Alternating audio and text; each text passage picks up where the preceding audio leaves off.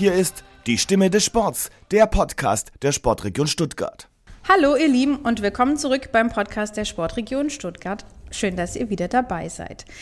Ich bin Debbie und wieder für euch am Mikrofon unterwegs mit hoffentlich den richtigen Fragen. Denn ich darf heute mit einem der Patenkinder der Sportregion Stuttgart sprechen. Die Patenkinder der Sportregion Stuttgart, damit meinen wir eigentlich die Kampagne des Olympiastützpunkt Stuttgarts Team Paris. Ziel dieser Kampagne ist es, dass sich möglichst viele der vom Olympiastützpunkt Stuttgart betreuten Akteure oder Athletinnen und Athleten für Paris qualifizieren und entsprechend dort dann auch Medaillen holen. Und wir möchten das natürlich unterstützen und fördern. In diesem Zusammenhang existiert bereits seit fast 2 Jahrzehnten das Patenschaftsmodell der Sportregion Stuttgart. Damit aber nicht genug, deswegen haben wir jetzt gedacht, wir holen uns mal so ein Patenkind hier dazu und möchten auch den ersten Ringer des der Podcast-Geschichte der Sportregion Stuttgart hier begrüßen. Jello Krahmer? Jello. Ja, genau. Alle guten Dinge sind 3, ne? Ja, genau. Also Jello Krahmer, griechisch-römischer Ringer in der Gewichtsklasse bis zu 130 Kilo. Herzlich willkommen. Debbie, vielen lieben Dank für die Einladung. Vielen Dank, dass ich hier sein darf. 130 Kilo. Huiuiui, da habe ich ein bisschen Angst, dass ich jetzt mich nochmal verquatsche. Nein, alles gut. Du tust mir nichts. Ich bin ganz lieb. Ich merk's. Also wirklich. Du bist vor nicht allzu langer Zeit Deutscher Meister geworden. Herzlichen Glückwunsch. Vielen Dank. Ja, genau. Ich glaube, an welchen Tag haben wir heute? Dienstag. 2 Tage ist jetzt her. Am Samstag konnte ich mich Deutscher Meister nennen. Ja. Sonntag habe ich die Medaille überreicht bekommen. Also ja, jetzt sitze ich hier. Voll cool. Bist du stolz? Natürlich. Natürlich freut man sich darüber. Das ist... Klar war der Anspruch an mich von Anfang an, Deutscher Meister zu werden, aber man muss auch erstmal erreichen, weißt du. Und wenn du dann den Wettkampf hinter dir hast und ein zufriedenstellendes Turnier abgeliefert hast, eine gute Leistung erbracht hast, dann bist du echt zufrieden und froh über den Turnierverlauf. Du hast aber jetzt auch schon in deiner Karriere die ein oder andere Medaille einstecken können. Du bist U23 WM 2017 Bronzegewinner plus EM Bronzegewinner von 2020. Jawohl. In Rom. Ja. Bei den Erwachsenen sozusagen, nicht U, sondern wirklich bei den Senioren, ja. Bei den Senioren. Nennt man es so, aber bist du nicht alt. Das heißt, der Weg ist geebnet Richtung Paris 2024. Absolut. Das ist das Ziel, da arbeite ich drauf hin, das ist der Traum und ich bin auch zuversichtlich, dass ich es erreichen werde. Mit der Förderung der Sportregion Stuttgart und des Olympiastützpunkts. Natürlich. Wie gestaltet sich diese Förderung? Was kannst du da ein bisschen zu erzählen? Naja, letztendlich die Sportregion Stuttgart, die unterstützt uns Sportler mit immateriellen Rat, mit den Top-Trainingsbedingungen hier und natürlich auch finanziell werden wir Sportler unterstützt. Und einfach dieses System, dieses große Team hinten im Rücken zu spüren, das gibt einem halt nochmal umso mehr Aufwind, wenn man halt, die Herausforderungen angeht und auf top besetzten Wettkämpfen sehr stark sich platzieren möchte. Das heißt, du hast jetzt absoluten Rückenwind für das große Ziel Paris 2024. Genau. Medaille. Das ist Ziel. Ja? Natürlich, jeder träumt davon, jeder Sportler einer Randsportart, wo Olympia, das allerhöchste Ziel seiner Karriere darstellt, der träumt von einer olympischen Medaille. Und ich bin mir sicher, wenn ich noch weiter so fleißig an mir arbeite, noch weiter die Potenziale, die ich in mir sehe, aber auch die Trainer in mir sehen, wenn ich schaffe, da noch die umzusetzen, dann sollte eigentlich der Weg für eine medaillenreiche Zukunft geebnet sein. Aber das heißt natürlich viel Arbeit, viel Training, viel Essen, um das Training natürlich auch zu verwerten und viel Schlafen. Für unsere Zuhörer ist es vielleicht noch nicht so richtig im Kopf, dass Paris 2024 tatsächlich jetzt in 2 Jahren schon stattfindet, weil gerade eben erst Tokio war, also so gefühlt oder physisch war es ja auch erst vor einem Jahr, weil es ein Jahr verlegt wurde. Du bist jetzt aber schon voll im Auftrainieren. Genau. Die Zeit vergeht unglaublich schnell, gerade im Leistungssport. Und ja, letztendlich die Weichen werden jetzt gestellt für Olympia 2024. Letztendlich das erste sehr, sehr wichtige Turnier wird die Weltmeisterschaft nächstes Jahr sein. Weil die ersten 5 Sportler qualifizieren sich automatisch für die Olympischen Spiele.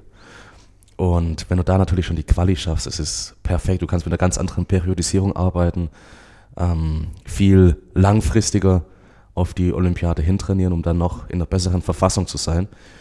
Und wenn du halt dann noch nicht die Quali erreichst, dann hast du nochmal 2 Qualifikationsmöglichkeiten.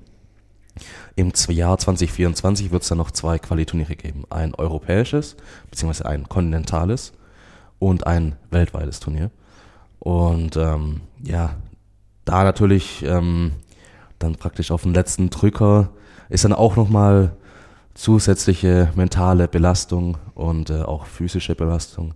Dementsprechend das Ziel ist, 2023 die Quali zu holen und dann total Fokus auf Paris. Musst du dich dann jetzt schon irgendwie extrem einschränken mit irgendwas, was das Training angeht, oder seid ihr da noch wie in so einer Aufbauphase?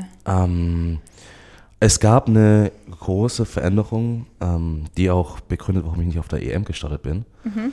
Nämlich, wir haben jetzt nach der WM in Oslo letzten Jahres im Oktober festgestellt, erst dort festgestellt, eigentlich hat sich es immer herauskristallisiert, dass die Top 5 auf der WM oder auf welchem internationalen Turnier auch immer eigentlich immer die physisch stärksten im Schwergewicht sind. Und im Schwergewicht spielt die Physis halt umso mehr noch eine größere Rolle. Und dann haben wir beschlossen, natürlich mit dem Bundestrainer zusammen. Mit deinem Trainerteam quasi. Genau, mit meinem Trainerteam, mit allen, die da mit was zu sagen haben, dass ich mich jetzt erstmal aus dem Wettkampfbetrieb rausnehme und breit werde. Letztendlich, lange Rede, kurzer Sinn, die Trainer waren der Meinung, ich war zu dünn. Okay. Zu schwach. Also ein Podcast, da kann man ja leider nicht so richtig sehen, aber ich würde das mal beschreiben für unsere Zuhörer. Mir gegenüber sitzt ein Berg von einem Mann, fast 2 Meter groß. 1,92 Meter. Ja, fast 2 Meter. Das sind die Schuhe, die so wirken. Ach so, also ich hab mich schon recht klein gefühlt und ich habe gerade mal so kurz auf deine Oberarme geguckt und habe gedacht, mir fällt das auch schon die ganze Zeit auf. Ich wollte schon sagen, meine Augen sind hier oben, hallo. Also die Oberarme, die sind schon nicht ohne. Danke dir, ja, die müssen auch verdammt viel arbeiten. Ich nehme jetzt einfach mal so eine von meinen späteren Fragen vorweg. Die Klasse bis 130 Kilo heißt aber nicht, dass du jetzt im Moment 130 Kilo hast, oder? Das ist einfach das Maximum. Ja, genau. Zum Wettkampftermin darf ich nicht mehr als 130 Kilo haben. Ja.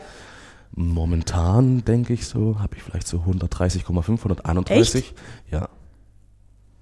Aber Muskelmasse. Das weißt du.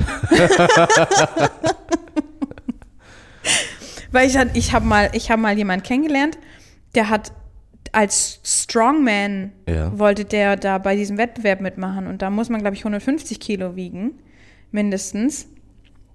Das war halt nicht Muskelmasse, sondern das war halt mehr so. Ja, ich weiß, was du meinst. Nicht aktive Masse, ne? Nee, genau. Das ohne Wasser. Aber also das ist schon, ich muss schon sagen, du bist jetzt nicht wenig. Und dann nee. Klamotten finden ist auch sehr schwer, ja. Ja, das glaube ich.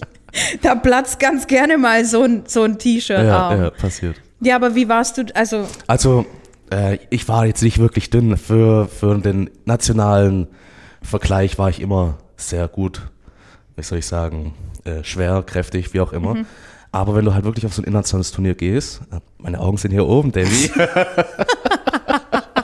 Wenn du wirklich auf so einen internationalen Wettkampf gehst und dann siehst, wie die Kubaner da auf dem Wettkampf rumlaufen, das ist ein richtiger Hühne. Also der Mann ist vierfacher Olympiasieger.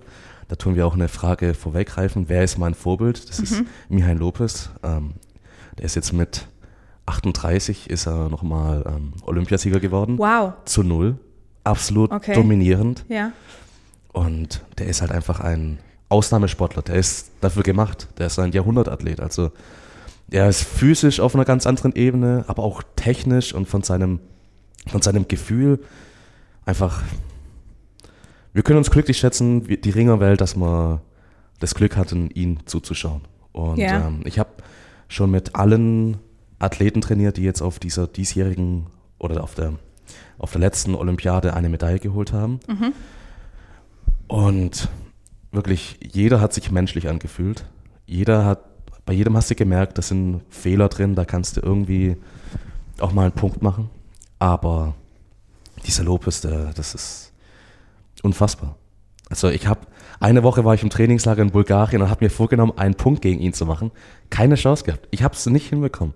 Ich habe wirklich gearbeitet ohne Ende. Ich habe ihn beobachtet, ich habe überlegt, aber der ist einfach unglaublich dominierend und wirklich so dermaßen weit entfernt von dem Rest der Weltkonkurrenz.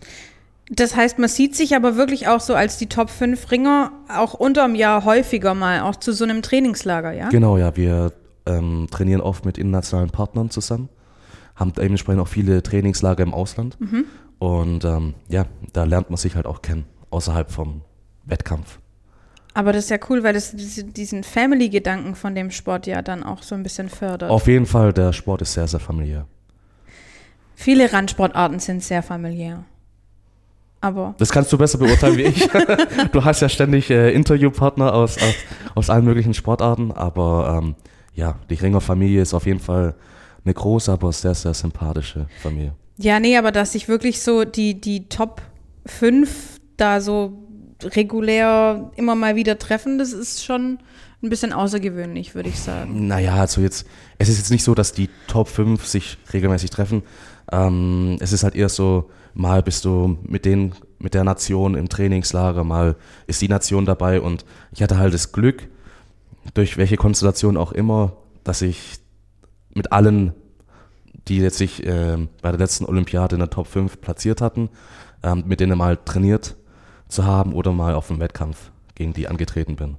Und da zieht man natürlich Quervergleiche, wer ist der Beste, wer ist wirklich so stark und wer nicht. Und der López ist wirklich so stark, wie er aussieht. Aber du hast gesagt, das ist ein Hühne. Wie groß ist der? Ist der seine 2 Meter, oder? Nee, der ist 1,96 Meter, glaube ich. Ich glaube, 3-4 Zentimeter mehr als ich hatte nochmal. Was aber der große Größenunterschied war eigentlich nicht die Größe nach oben, sondern einfach die Größe in die Breite. Mhm. Also als ich vor ihm oder hinter ihm stand eher, sein Kreuz ist also fast so breit wie der Tisch. Es ist unfassbar. Der Rücken ist dafür gemacht, um Leute zu werfen. Wow. Und das habe ich auch gespürt. Kann man sich sowas ohne Hilfe, ohne chemische Hilfe antrainieren? Ich sag mal so, ich habe Bilder von seinem Vater gesehen, von seinem Bruder gesehen. Ja. Es sind riesige Hühn. Also der Mann ist halb Mensch, halb Berggorilla. Der ist ein genetisches Wunderwerk. Also ja. Ich bin mir sicher, wenn du dem seinen alten Herrn noch ein paar Wochen auf die Ringermatte schicken würdest, der würde bestimmt auch gar nicht so schlecht abschneiden. Mhm. Weil die halt einfach eine unglaubliche Genetik haben. Okay. Aber das ganze Thema so rund ums Doping ist schon, ja doch, im Ringen immer mal wieder Thema. Natürlich, du hast immer solche, ohne jetzt, soll ich sagen, Nationen unter Generalverdacht zu stellen, ja. Aber du hast schon einige Sportler aus Osteuropa, wo du schon mit dem bloßen Auge siehst, dass da nicht alles so ganz so natürlich vonstatten gegangen ist. Wobei das ja eigentlich, also wenn wir jetzt mal an diese typische Wachstumsdroge denken, die viele Bodybuilder zum Beispiel auch nehmen, einfach um die Muskeln nochmal rauszuarbeiten, fehlt ja der Bums dahinter eigentlich, oder nicht? Ist es nicht immer nur schön aussehen und da fehlt dann die Kraft? Naja, letztendlich, wie entsteht Kraft? Du hast deine Muskelstränge, die kontraktieren und dementsprechend Leistung abgeben. Und wenn du halt eben solche Substanzen zu dir nimmst und du dann mehr Muskelstränge hast, dann hast du dementsprechend auch mehr Kraft. Okay. Also ich wollte nur mal kurz über dieses Thema reden, weil ich finde, man muss auch mal ein bisschen selbstkritisch über eine Sportart sprechen. Natürlich, absolut. Aber das betrifft alle Sportarten. Wir müssen da aber jetzt auch nicht weiter drauf eingehen. Alles gut, stört mich absolut nicht. Ist auch, hast du absolut richtig angesprochen. Und ich finde, der Kampf gegen Doping wird international nicht gut genug geführt. Ich habe mich ein bisschen schlau gemacht über die EM und WM, die jetzt so stattfinden dieses Jahr, und habe jetzt gesehen, dass die WM eigentlich in Russland hätte stattfinden sollen. Genau. Die findet jetzt aber in Serbien statt und für nächstes Jahr ist sie dann jetzt aber in Russland angesetzt. Aber eigentlich wollten sie nicht nach Russland geben, wegen dem Ausschluss der russischen Athleten. Genau. Das hat es halt alles, dieser Ukraine-Konflikt, hat es jetzt alles nochmal beschleunigt, beziehungsweise war letztendlich der Grund für die Entscheidung, dass keine Wettkämpfe in Russland stattfinden würden. Allerdings muss man sagen, Russland hat sich ja in der Vergangenheit auch schon nicht gerade mit Ruhm bekleckert, was der Kampf gegen Doping angeht. Aber das ist ja jetzt nicht nur Russland im Allgemeinen, sondern auch viele andere Länder in Osteuropa, die da, wie soll ich sagen, nicht ganz so sauber arbeiten.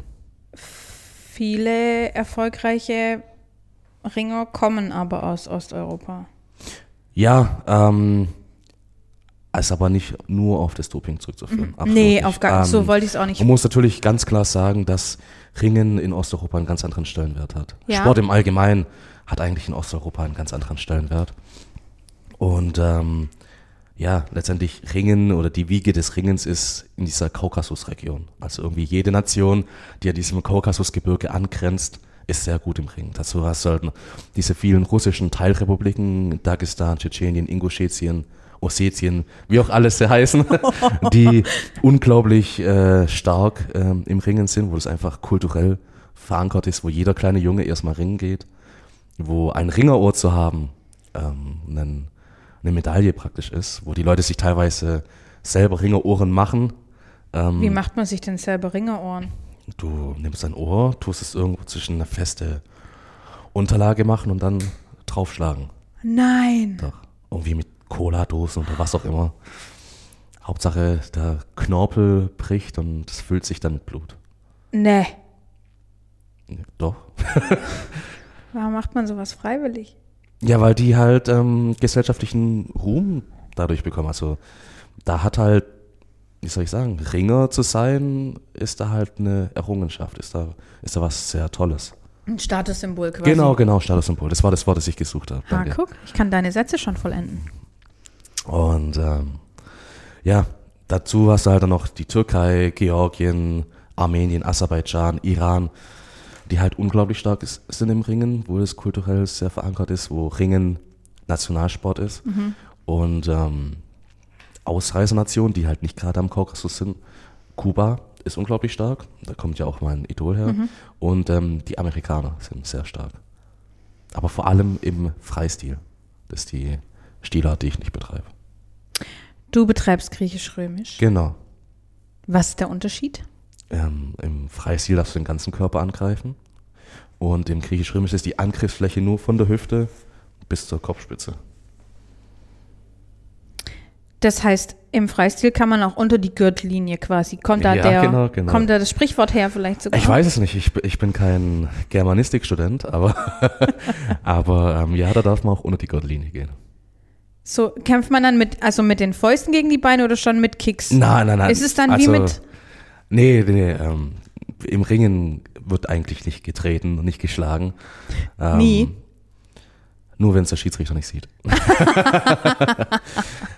Letztendlich das Ziel ist, Griffe zu machen und den Gegner irgendwie zu schmeißen, zu werfen. Und du könntest jetzt quasi auch in die Beine, umarmen quasi, genau, und dann würdest den anderen umhauen? Zum Beispiel, ja. Okay. Aber… Ja, umarmen, das klingt so. Ja, ich wollte so bildlich liebevoll darstellen. Wird gepackt und geworfen.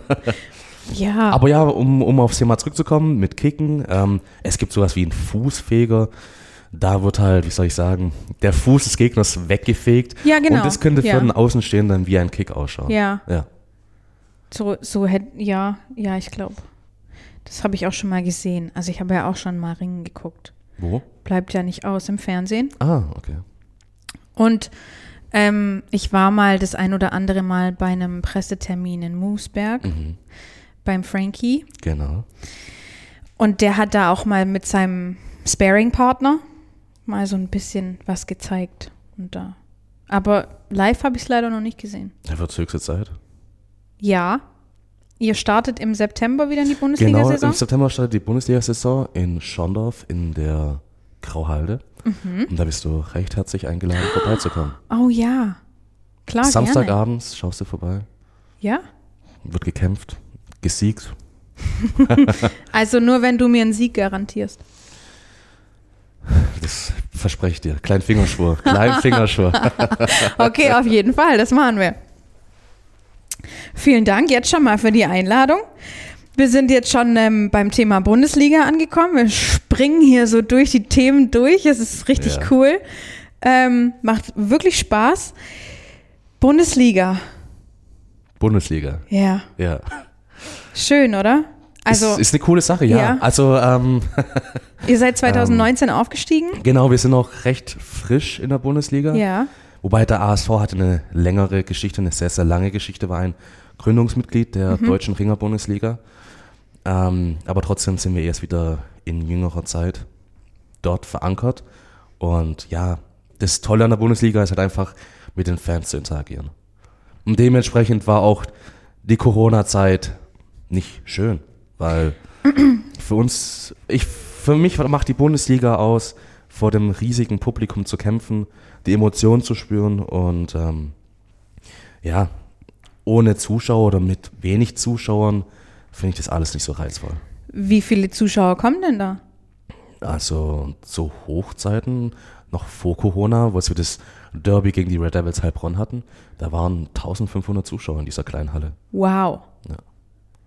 Das ist aber mal eine Hausnummer. Ja, und es war das erste Jahr unseres Vereins wieder frisch in der Bundesliga. Ich denke, wir haben jetzt einen ganz anderen Rückenwind, eine viel größere Präsenz, eine mediale und noch viel mehr in den Köpfen in Schorndorf verankert, noch mehr. Und ich denke, wenn es keine Einschränkungen geben wird, man weiß ja nie, was im Herbst wieder ist, wenn die Grippesaison oder wie auch immer vonstatten ist, dann werden wir nur mit deutlich mehr Zuschauern antreten. Ich habe mich ein bisschen im Vorfeld über die Bundesliga, die Ringen-Bundesliga dieses Jahr informiert und musste feststellen, dass ihr mit den Red Devils dieses Jahr nicht in derselben Staffel seid. Ja, was ich sehr schade finde. Irgendwie soll es immer nie sein. Das ist, also ihr wart jetzt bestimmt zwei Jahre nicht mit den Red Devils in derselben Staffel. In der Regel war es so, dass die Bundesliga aus 4 Staffeln bestand. Jetzt sind es nur noch 2, Ost und West. Und jetzt sind wir in Ost. Schorndorf in der Osten, ersten Bundesliga Ost. Ja, da war ich auch sehr unglücklich drüber. Aber ja, es ist, wie es ist. Ich hätte mir gewünscht, natürlich mit den Red Devils die Gegner in der Staffel zu haben.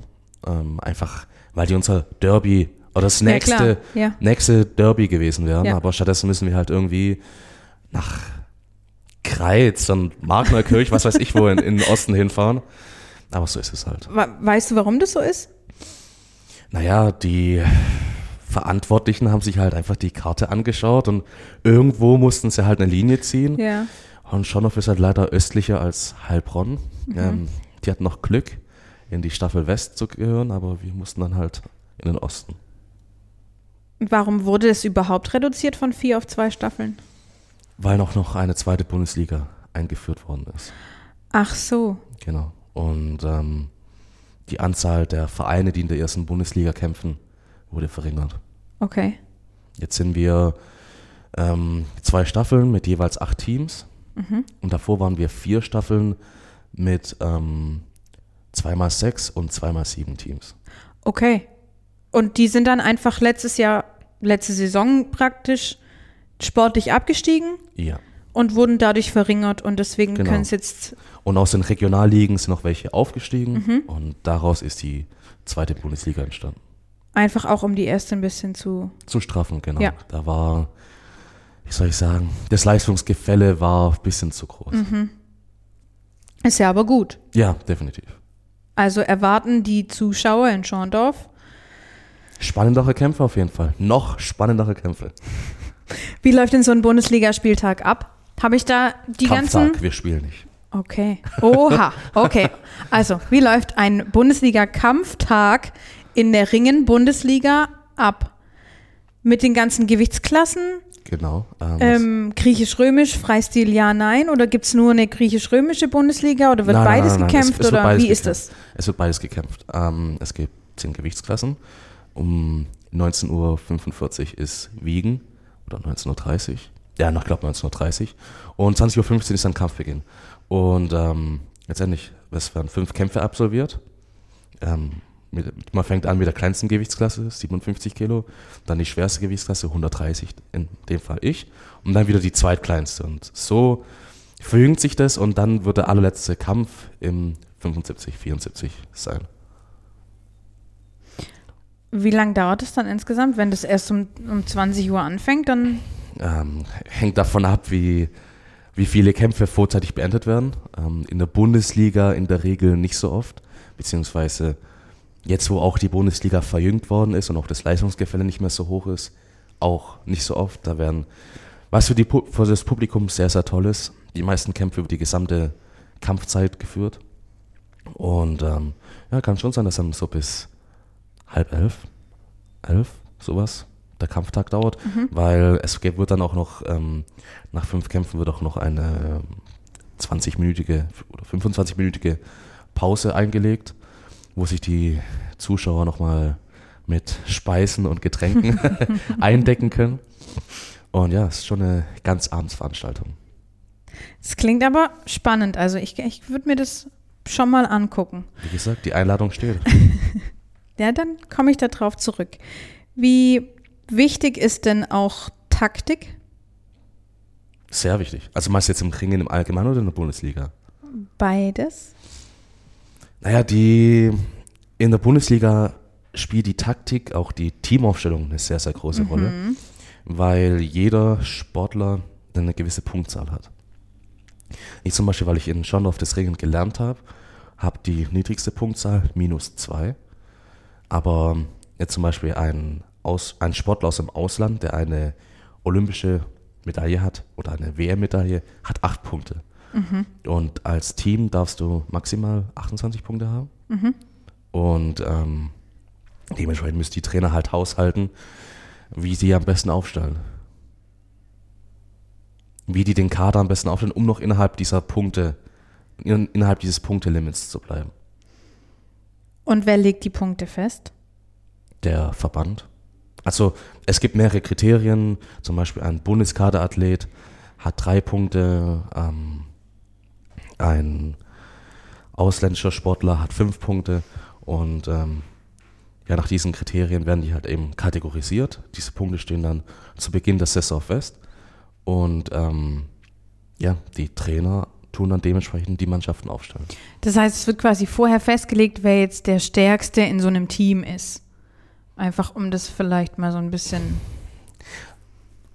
Nein, man kann nicht unbedingt sagen, dass der, wo viele Punkte hat, unbedingt der Stärkste ist, weil einfach auch seine Herkunft ja auch viele Punkte bestimmt. Also wenn du aus dem Ausland kommst, hast du automatisch 5 Punkte. Dann will man verhindern, dass so aber viele... Aber der Kosten-Nutzen-Faktor muss auf jeden Fall stimmen. Und ein Athlet, der 8 Punkte hat, der muss auf jeden Fall auch zünden. Oder ein Athlet, der 5 Punkte hat, der ist dann natürlich unter einem anderen Leistungsdruck sozusagen, als ist jemand, der zum Beispiel 1 Punkt hat. Ja. Weil der Verein da ja einen viel größeren Invest setzt sozusagen. Man will verhindern, dass die Bundesliga quasi von ausländischen Ringern überrannt wird. Ja, das spielt auf jeden Fall auch eine Rolle. Ja. Der deutsche Sport und auch die deutschen Ringer sollten natürlich sollte für die Vereine eine Motivation da sein, auch in der Jugendarbeit viel zu machen. Dementsprechend auch diese -2-Regelung. Der Rest wird halt eben mit internationalen Sportlern aufgefüllt. So, dass man auch konkurrenzfähig ist. Natürlich. Es gibt schlichtweg nicht so viele deutsche Ringer, als dass du jede Gewichtsklasse qualitativ hochwertig in der Bundesliga mit denen ausfüllen könntest. Okay. Also wir sind jetzt 16 Mannschaften, ja. 160 Ringer müssten das sein, eigentlich mehr sogar.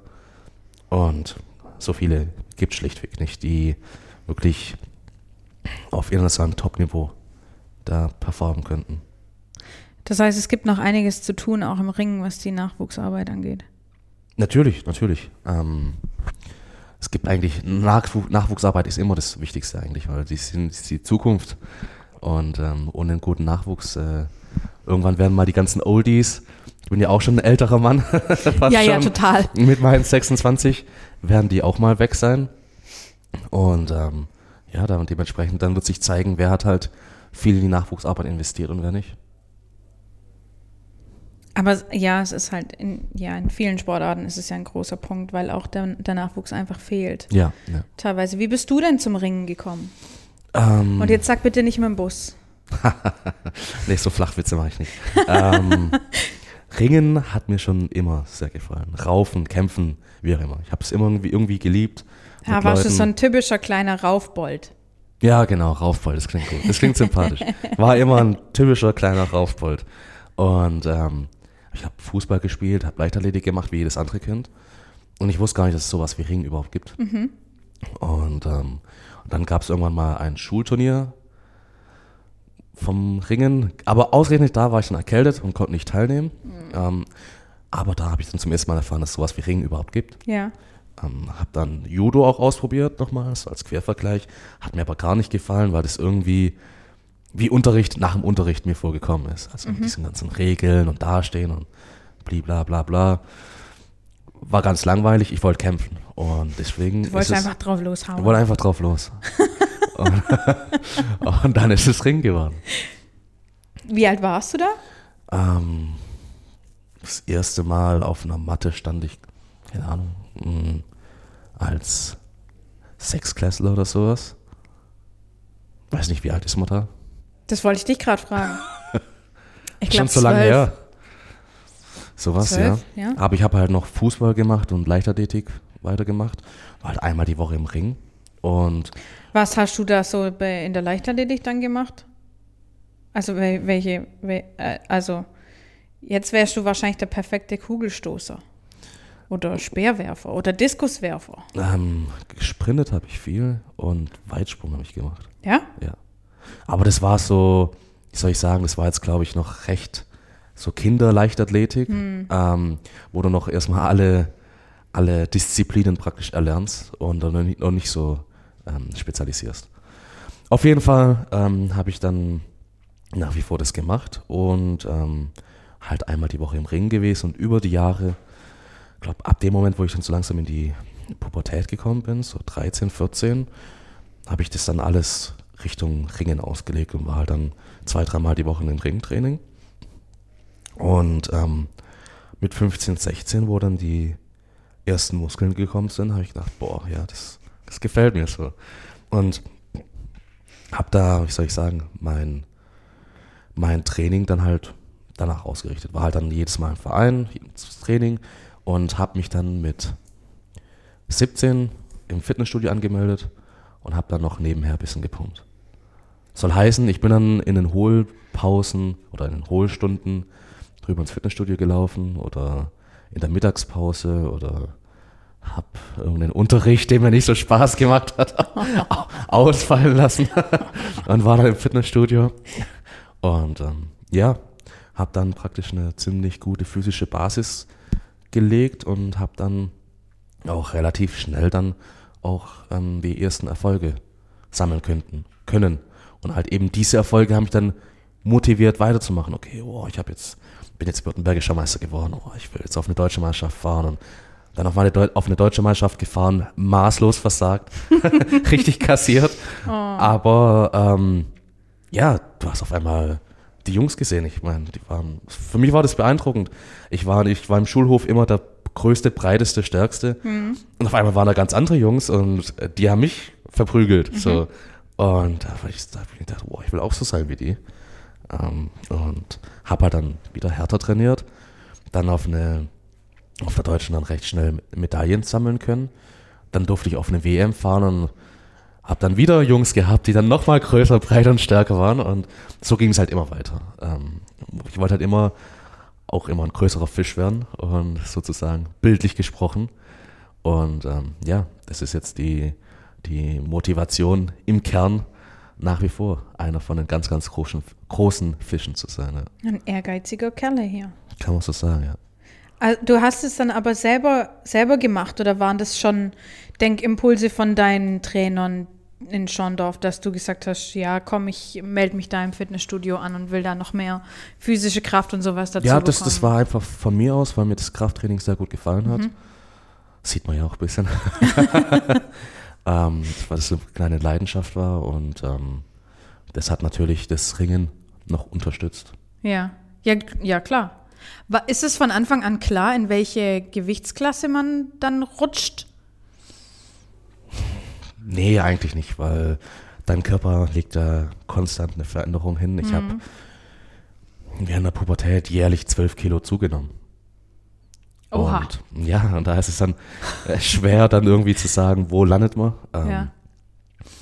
Gut, von meiner Größe war es dann relativ bald klar, dass ich auf jeden Fall ins Schwergewicht gehe oder zumindest ins Halbschwergewicht. Und ich habe dann im zweiten Jahr der Junioren dann auch die Entscheidung getroffen, ins Schwergewicht zu gehen oder mit den Trainern zusammen. Ja, ich werde Schwergewichtler. Okay. Und halt eben diese frühe Schritt und dieses frühe Ausrichten auf Schwergewicht und kein Gewicht mehr machen, viel Krafttraining, viel Essen, hat mir, denke ich, auf jeden Fall geholfen.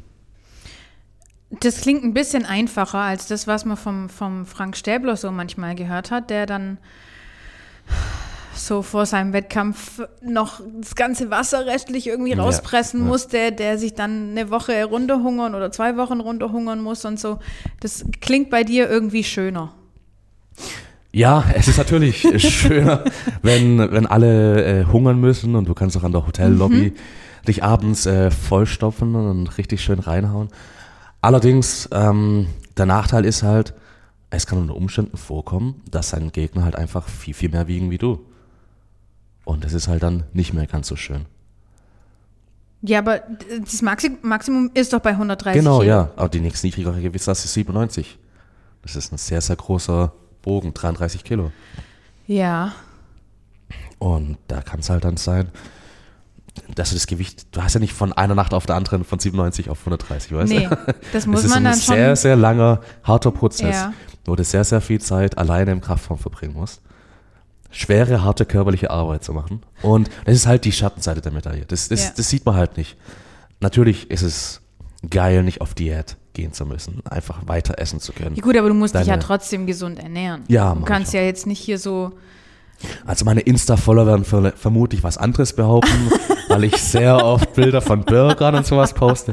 Aber was die Leute nicht wissen, ist mein zweites Abendessen, weißt du? Yeah. Mein erstes Abendessen ist sehr gesund, ist dann meistens Reis mit Brokkoli oder Nudeln mit irgendwelchem Gemüse. Mein Mittagessen ist genauso, da ernähre ich mich sogar eigentlich immer vegetarisch. Und ja, und um 10 gibt es dann halt noch einen Burger. Ja, ein Burger, Shawarma, Pizza, Sushi, was halt das Herz begehrt. Also das ist dann nochmal, um die Kalorien aufzufüllen, aber auch um dieses Loch hier im Herzen zu füllen. Ach süß. Um das Loch im Herzen zu füllen. Das finde ich schön. Das machst du mit Essen. Das klingt jetzt so, als hätte ich das klingt jetzt nach Bridget Jones und Schokolade zum Frühstück. Nee, aber ich liebe gutes Essen einfach, das wollte ich damit sagen. Oh, das kann ich nachvollziehen. Reis mit Brokkoli, so gesund es auch ist halt, ja, nicht so, es haut einen nicht so um, ne? Also da ist halt am Ende des Tages dann auch diese Liebe, die fehlt. Genau, die fehlt. Ja. Und die hole ich mir halt über gutes Essen. Okay. Du hast aber ja auch einen relativ hohen Grundumsatz, nehme ich an. Ja. Also, ich sag mal so, wirklich zu Peakzeiten, wenn ich trainiere ohne Ende, extrem qualitativ hochwertiges Training habe, ja, dann kann es schon sein, dass da mal so 8.000, 9.000 Kalorien über den Tisch gehen, damit ich das auch irgendwie durchstehe. Aber das geht ja nur noch mit Nudeln mit Zucker, oder? Ja, nicht mit Zucker, aber sehr, sehr, sehr, sehr, sehr große Portion auf jeden Fall. Ja. Und ja, aber in einer regulären Trainingswoche sind es eigentlich so 5 bis 6. Pro Tag? Ja. Am Wochenende aber weniger. Weil in dem Moment, wo ich nicht trainiere, brauche ich einfach viel, viel weniger. Da kann ich mit 3.000, 4.000 Kalorien ganz entspannt. Oh, ganz entspannt 3.000, 4.000 Kalorien am Tag. Wer träumt da nicht von? Ey, aber das ist auch Arbeit. Upsala. Das ist auch verdammt viel Arbeit. Weil manchmal bist du halt am Wochenende unterwegs, kommst du abends heim und merkst, fuck, ich habe noch. Darf ich das überhaupt auf dem Podcast sagen, solche obszönen Wörter? Ja. Okay. Also wegen mir. Und Menno, ich habe noch ganz wenig gegessen Mist. Heute. Ich habe noch so Hunger. Ja, genau. Und ja gut, aber wenn es um Essen geht und Hunger, dann kann ich schon verstehen, dass man da kann man ja schon böse werden. So ja. Hangry und so. Oh, ich bin ein ganz schlimmer Fall von hangry. Oh. Du hast jetzt aber keinen Hunger. Nee, für den Moment geht's noch. Okay, also hier würden auch, also ich hätte dir hier was hingestellt. Ja, ich hätte es mir auch genommen. Okay, jetzt kommen wir mal wieder zurück zu den ernsten Themen des Lebens. Jawohl. Naja, nicht ganz so ernst, aber ich habe mich gefragt, Ringen auf Englisch ist Wrestling. Wrestling, ja. Aber Wrestling ist was ganz anderes als Ringen. Ja, die Leute haben halt diese WWE im Kopf, dieses World Wrestling Entertainment, was halt ein Showkampf ist. Ja. Das ist eine Choreografie.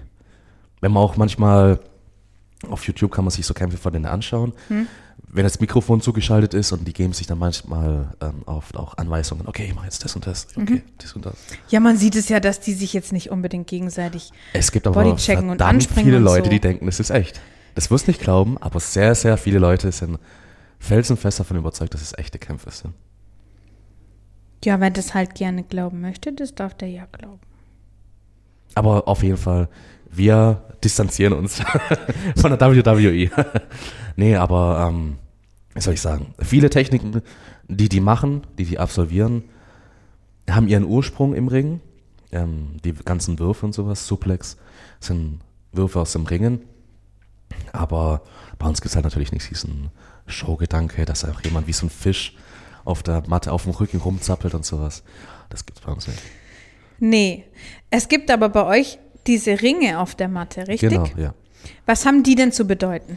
Also, das ist praktisch die Einzäunung oder damit wird das Kampffeld beschränkt. Mhm. Und wenn du praktisch den Gegner aus diesem Ring heraus beförderst, dann bekommst du einen Punkt. Wie viele Punkte brauchst du zum Gewinn? Ein mehr als der Gegner, beziehungsweise du musst die letzte Wertung machen. Nee, aber um deine Frage wirklich korrekt zu beantworten, du kannst den Kampf vorzeitig beenden mit einer Punktdifferenz von 8 Punkten und mit einem Schultersieg. Also indem du deinen Gegner mit beiden Schultern auf die Matte legst.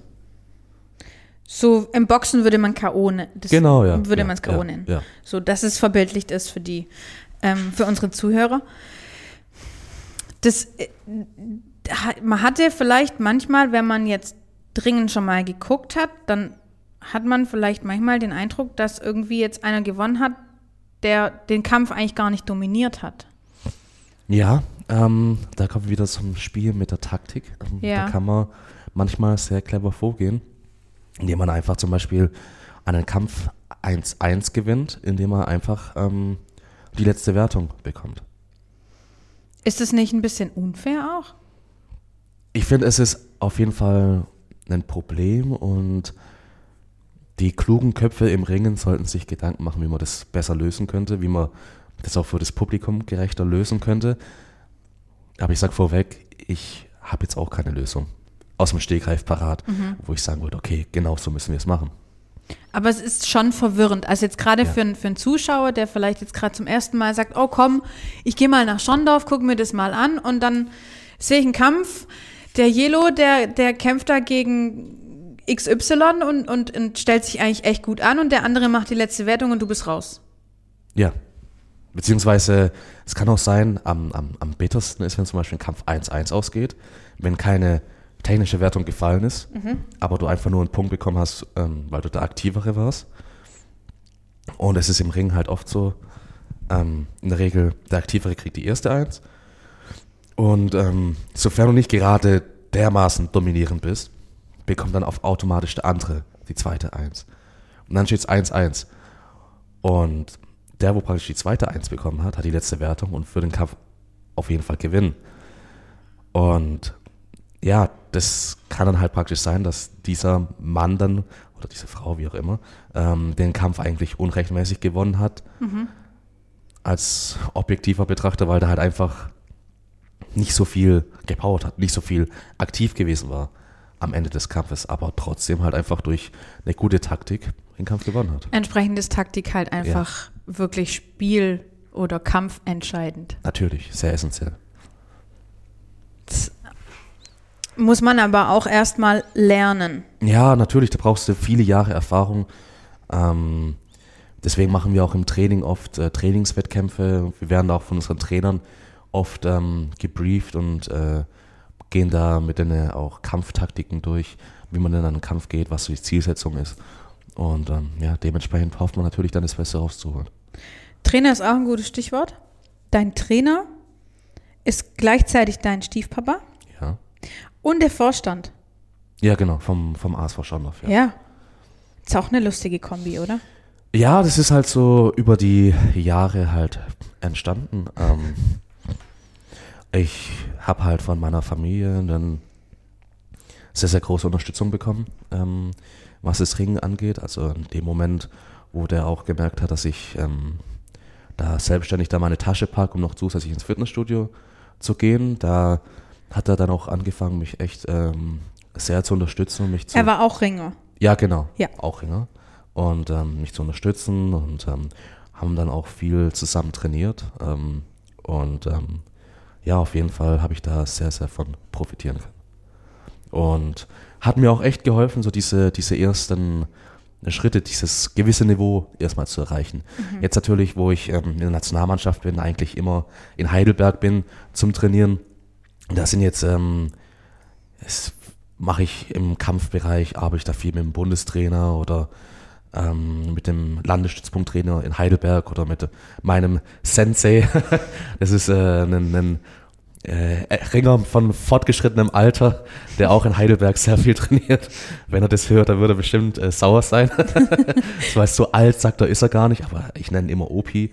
Auf jeden Fall geben mir dann sehr viel Ratschläge, weil die halt einfach mich permanent sehen. Ja. Weil die einfach die ganze Zeit mit mir im Training sind, weil die auch viel im Ausland mit mir im Trainingslager sind.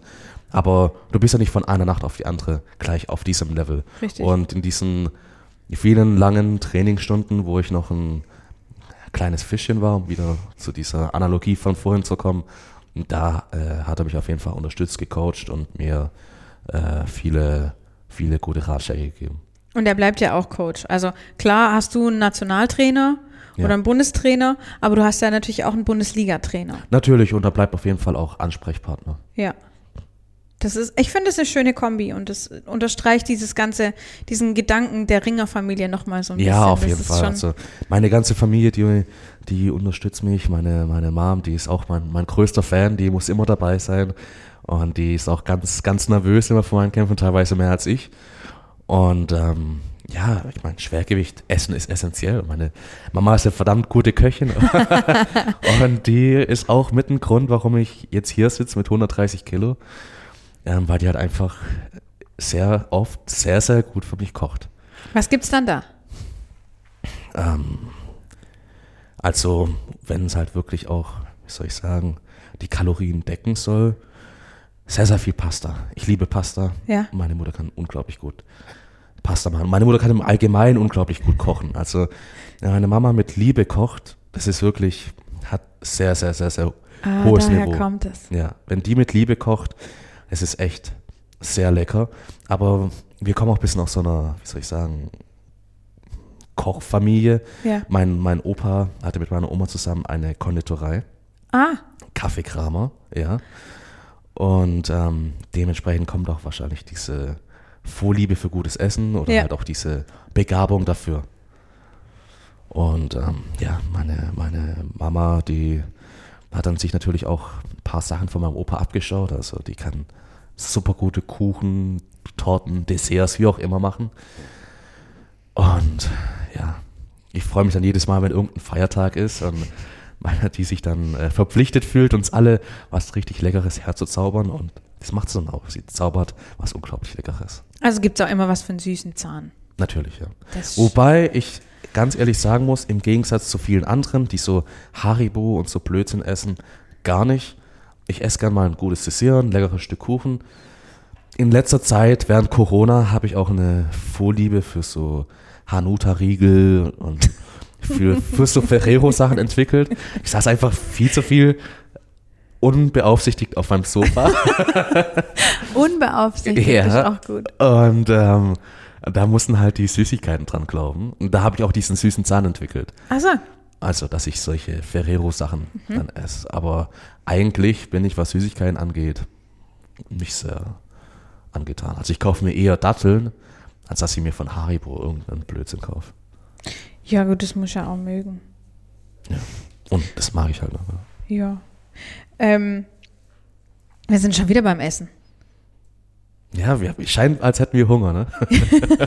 Nee, also ich habe jetzt für meinen Teil keinen Hunger, aber ich finde es schön, wie du davon sprichst. Es ist auch so mit Essen so. Das ist eine Leidenschaft von mir. Liebe, Leidenschaft, das ist jetzt schon zum zweiten Mal, kommt es so rüber. Also der Jello, der brennt fürs Ringen und fürs gute Essen. Das stimmt, ja.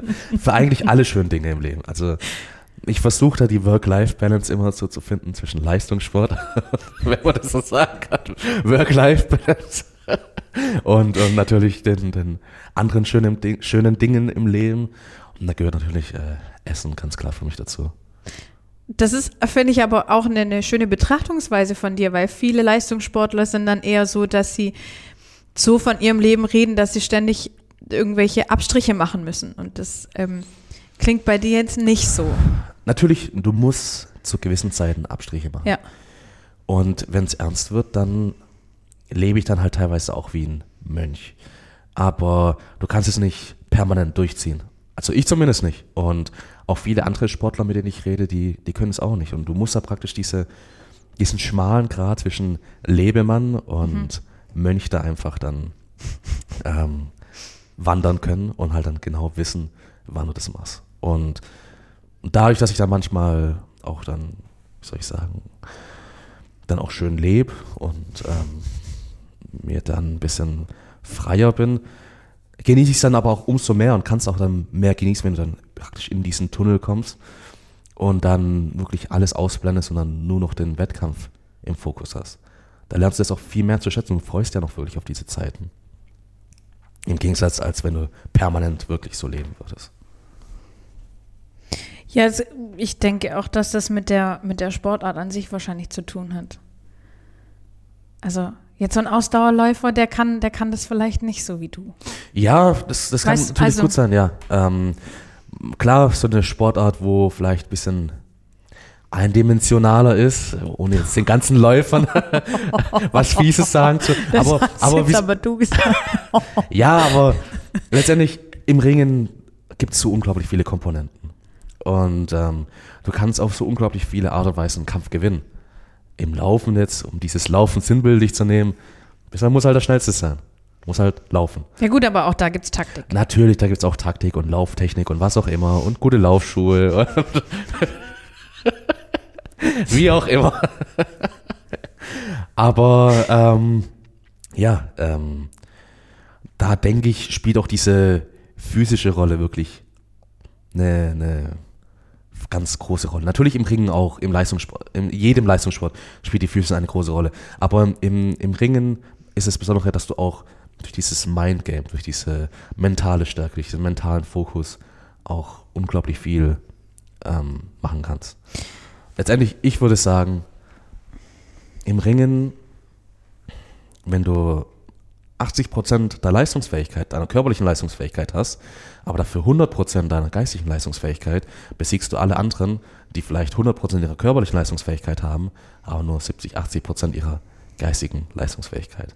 Und der Frank Stäbler zum Beispiel, von dem wir es vorhin auch schon hatten, der ist halt ein Positivbeispiel, was diese mentale Stärke angehen würde. Der ist, was es angeht, unglaublich stark und auch echt ein Vorbild, von dem man sich da auch den einen oder anderen guten Reitschlag auf jeden Fall einholen kann und auch immer schön beobachten kann, wie geht er in so einen Kampf rein, wie führt er einen Kampf, was ist so seine Körpersprache. Also was dieses Mentale angeht, da das spielt auf jeden Fall eine unglaublich große Rolle im Ring. Da ist er schon ein Tier, ja, das muss man sagen. Also jeder, der den Frank mal reden gehört hat, der wird das, glaube ich, bestätigen. Sind denn alle Ringer, um das jetzt einfach mal so vereinfacht zu sagen, so ein bisschen im Schatten von Frank? Oder? Ja, im Schatten hat so einen negativen Beigeschmack. Der Frank Stäbler ist dreifacher Weltmeister, Olympiamedaillengewinner und wahrscheinlich der erfolgreichste Ringer der letzten Zeit für Deutschland.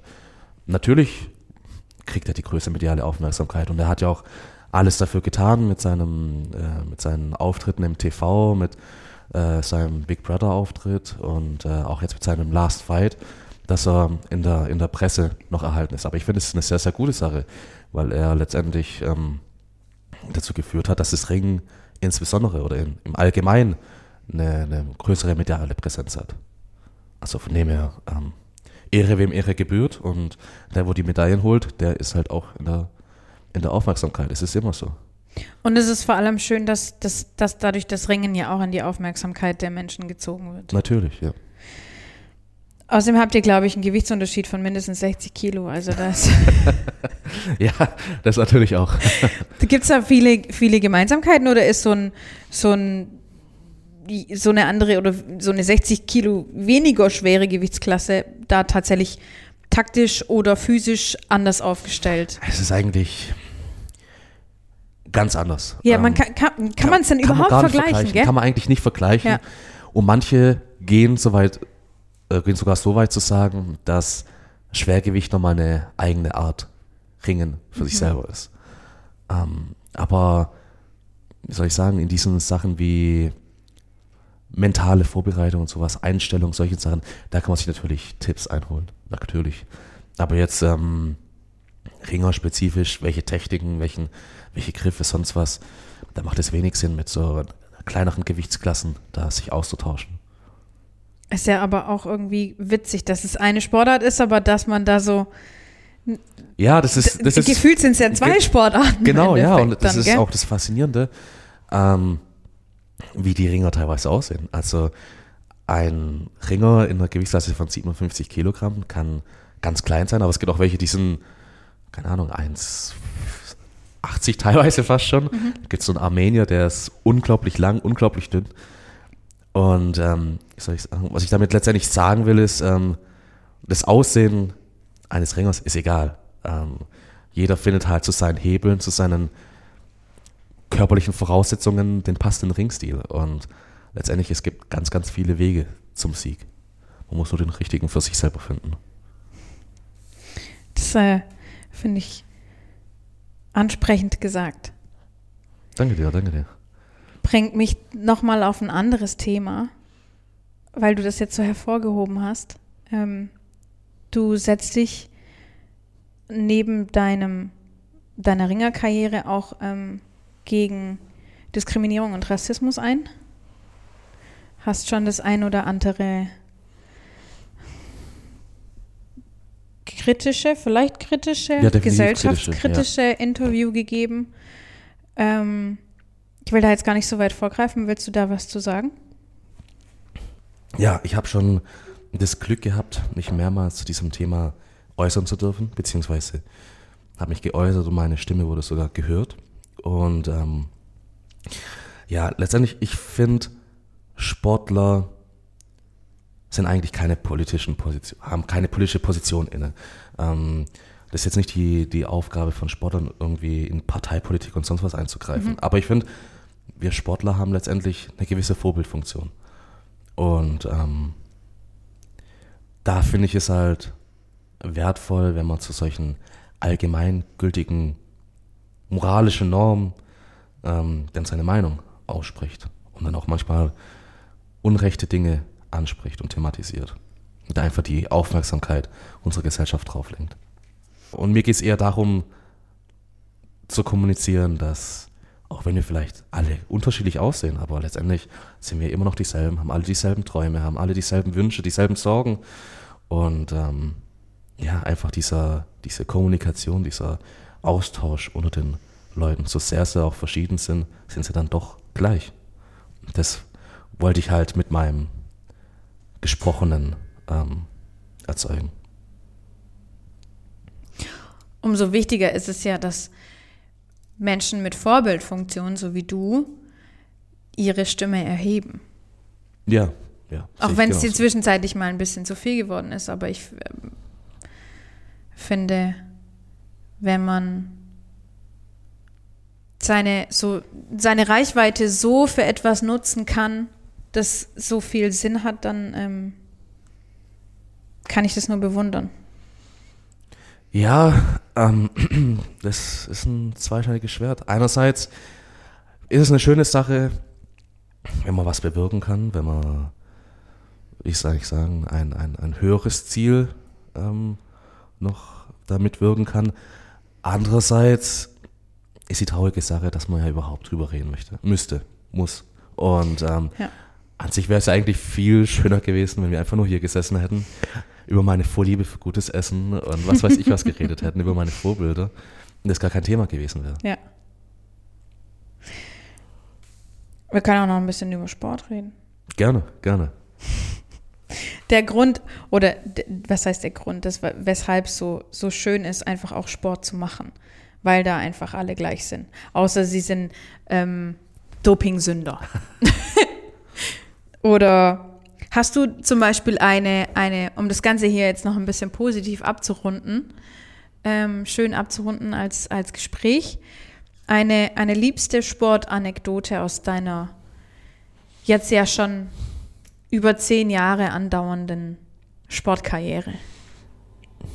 Eine sehr, sehr gute Frage. Ich denke, die eine Anekdote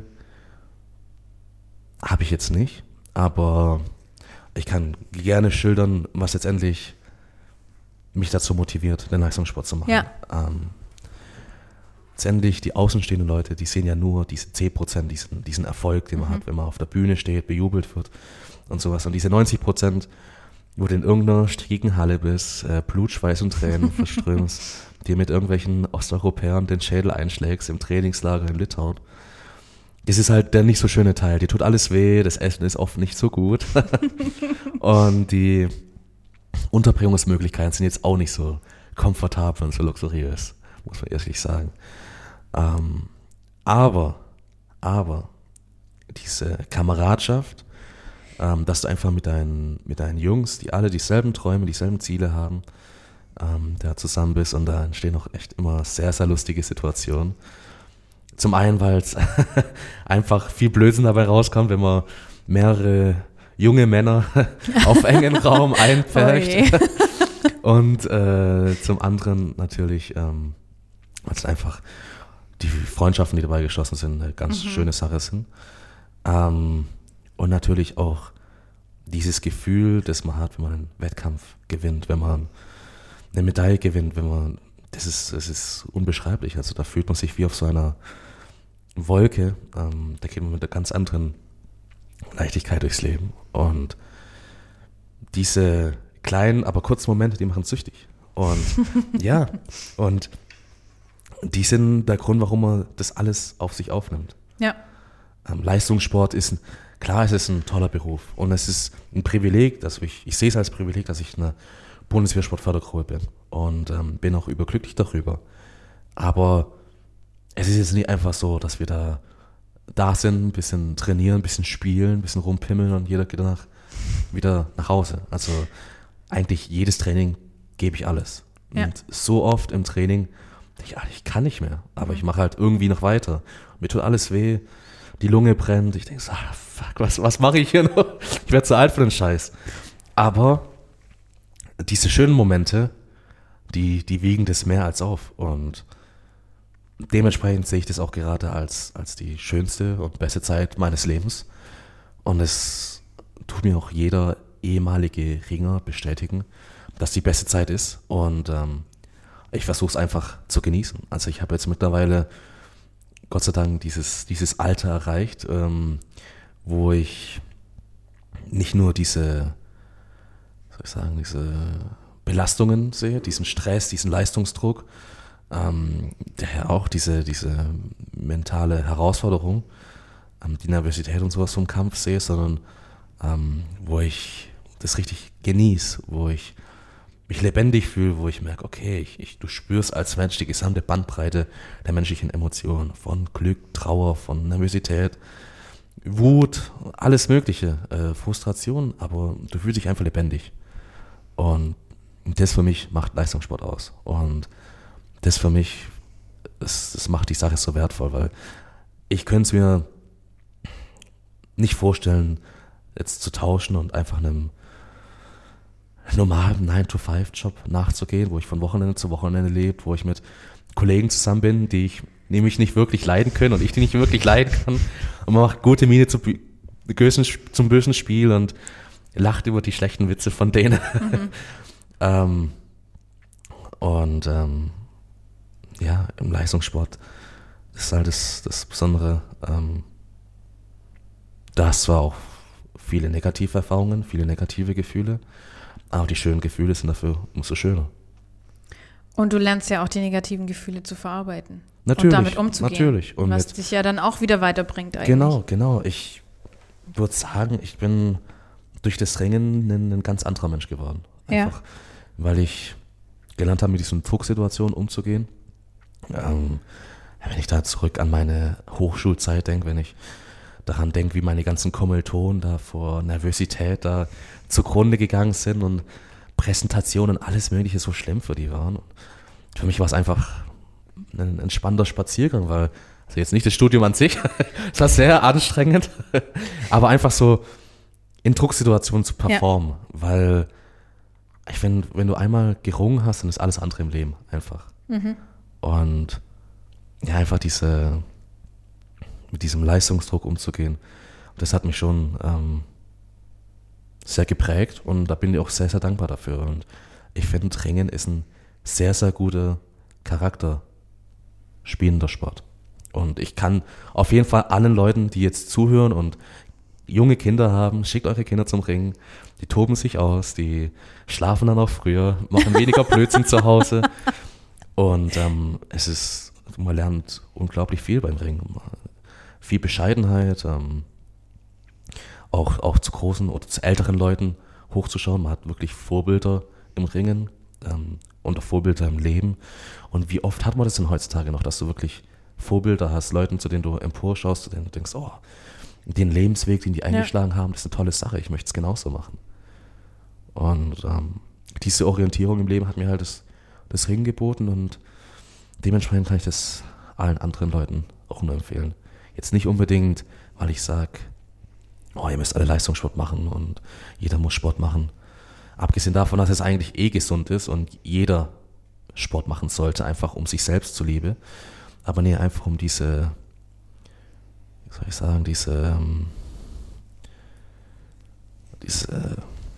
Zwischenmenschliche zu lernen. Das finde ich einen schönen Schlusssatz oder ein schönes Schlussplädoyer für die Sportart, für den Leistungssport an sich. Vielen Dank. Ich hoffe, wir können dich in den nächsten 2 Jahren unterstützen und begleiten auf deinem Weg zur Medaille. Genau. Ich hoffe, ich werde unterwegs sehr, sehr viele Medaillen sammeln und euch viel Grund zur Freude bieten. Wir können dich natürlich sehen auf deinem Instagram-Kanal. Da genau. Da wirst du schon dementsprechend unterwegs sein und natürlich sagen, wie es läuft? Ja, ich werde übermäßig viel von meinem leckeren Essen posten, das ich immer esse. Aber das ist Hauptsache Essen. Ja, aber das ist nicht exemplarisch in meinem Leben. Ich esse auch sehr viel gesund. Aber keinen Mensch juckt es halt, wenn du einfach ein Bild von einem Salat postest. Ja, oder Reis mit Brokkoli. Ja, das ist jetzt nicht so sexy. Aber wenn du halt dann die Trüffelnudeln aus dem Parmesanleib Bratwurst ist oder dem fetten Burger mit schönem Käse. Und da sind dann halt die... Das sind die Emotionen. Das hast du sehr schön gesagt. Das hast du sehr schön gesagt, ja. Ja, aber es ist so. Dein Instagram-Kanal heißt? Man kann mich unter meinem Namen Jello Krahmer finden oder mein Alias, unter dem ich laufe, ist Chocolate Puppy. Oh, Chocolate Puppy. Weil du doch auf so Schokolade stehst. Hast du... Ja, das auch, ja. Da ist er wieder, der süße Zahn. Ja, genau. Hast du auch einen Facebook-Account, oder? Ja, Jello Krahmer natürlich. Unter meinem Namen findet man mich. Krahmer mit H? Genau, Krahmer mit H. Aber da bin ich nicht so sehr aktiv wie jetzt auf Instagram. Sag, ist Facebook out oder was? Ja, Facebook ist out. Das sind eigentlich nur noch alte Menschen. Oh, oh. Oh, oh. Hat es gerade wirklich gesagt? Nein, ich finde es gut, wenn du deine Meinung sagst. Bin da voll für. Ja. Auf jeden Fall, wenn man mich auf Insta finden will, einfach Jello Krahmer eingeben. Und ansonsten Chocolate Puppy, aber statt einer 0, nee, statt einem O eine 0. Jeweils. Jeweils, weil der Name leider schon vergeben war. Ah. Ja gut, aber scheinbar wer Schokolade war, halt liebt. Ja, scheinbar bin ich nicht der Einzige mit diesem guten, mit dieser Fantasie gewesen. Jemand anders war vor mir dran, aber jetzt wisst ihr es, Chocolate Puppy mit 0 statt mit O. Genau. Vielen Dank. Danke, dass du da warst. Danke, dass du so offen mit uns gesprochen hast oder mit mir in dem Fall. Wie gesagt, wir freuen uns auf deine kommenden Erfolge. Ich freue mich auf den Bundesligakampf, den ich verfolgen darf. Uns dürft ihr natürlich auch gerne schreiben, wenn ihr Anregungen habt oder Ideen für kommende Gäste oder Feedback geben möchtet. Ihr findet uns auf unserer Homepage unter www.sportregion-stuttgart.de, alternativ auf Instagram unter Sportstuttgart und auf Facebook unter Sportregion Stuttgart. Ich sage vielen Dank fürs Zuhören. Danke nochmal an unseren Gast, das war sehr schön. Ich habe zu danken, das hat sehr, sehr Spaß gemacht. Und bis zum nächsten Mal, eure Debbie. Ciao, ciao.